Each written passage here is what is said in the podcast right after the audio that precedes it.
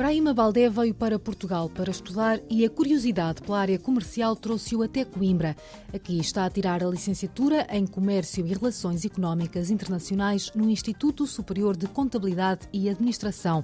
Está à frente da organização dos estudantes da Guiné-Bissau em Coimbra e o gosto pelo associativismo surgiu quando era ainda criança. Eu trabalhava numa organização que é Rede de Crianças e Jovens Jornalistas.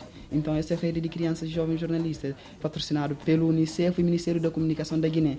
Para quem trabalha nessa rede, assim como um ativista de direitos de crianças e meninas, assim, de jovens adolescentes e até há 24 anos, uh, para liderar essa organização. Eu trabalhei ali desde quando eu tinha 11 anos. Trabalhei até, no momento que estava a sair na Guiné, até fui presidente do Conselho Fiscal a nível nacional. Depois de sair lá, eu cheguei aqui, há alguns colegas também que me conheciam, mas cheguei na, na, na altura da pandemia e nessa altura houve, tipo, que houve que o mandato das pessoas que estavam na organização estudantil já tinha acabado. Com o reconhecimento dos pares, ficou o presidente e conseguiu reabilitar a associação para que todos os estudantes que chegam da Guiné-Bissau possam ter ajuda. O único objetivo é sucesso acadêmico, ajudar as pessoas integração social e acadêmica.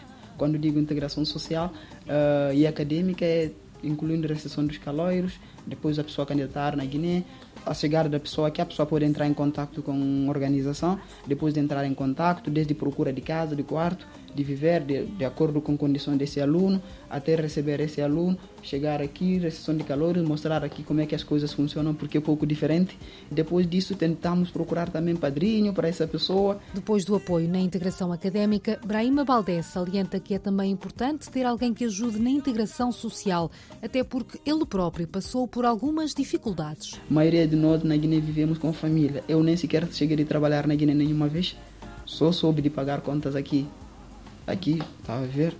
Fim de mês eu tenho que pagar contas, assim. Eu tenho, tinha que fazer compra. Eu tinha que cozinhar. Na Guiné vivia com família, nem sequer cozinhava. Então, essa experiência é, não é fácil. Então, tentamos fazer isso, mostrar aos jovens assim e tentar também mostrar que o sistema de ensino daqui é pouco diferente com o da Guiné. Diferenças de ensino que o estudante considera que se manifestam em duas áreas, no inglês e na informática. É que depois da pessoa chegar aqui e entrar na escola, os professores ficam a dar aula a correr, a correr, não importa quem está a perceber ou quem não. Porque para eles penso que todo todas as pessoas têm o mesmo nível e tem mesmo então mais uma pessoa que estudar no outro tipo de ensino que chega aqui que já é diferente eu acho que sem aquele acompanhamento aí fica toda coisa fica muito estranho para essa pessoa com muita matéria muita muitas coisas assim uh, sabemos como o, o sistema de ensino na Guiné é um pouco mais analógico do que aqui né a pessoa no primeiro ano fica com muitas dificuldades, muitas dificuldades, sobretudo no inglês, na informática. Muitas dificuldades. E os professores também não facilitam um pouco. Depois de ultrapassadas todas as dificuldades, os próximos passos ainda não estão definidos. Mas o estudante de Comércio e Relações Económicas Internacionais tem uma certeza: quer voltar para casa. Eu quero, depois disso, eu estou a pensar em mestrar depois. Eu acho que vai ser cá em Coimbra, né? Porque o curso que eu quero mestrar está cá em Coimbra mas isso é depois eu vejo isso muito bem. Se eu vou mudar de cidade para ter aquela experiência ou mestrar aqui depois, eu, mas eu penso mestrar. Depois de mestrado eu quero trabalhar na Guiné.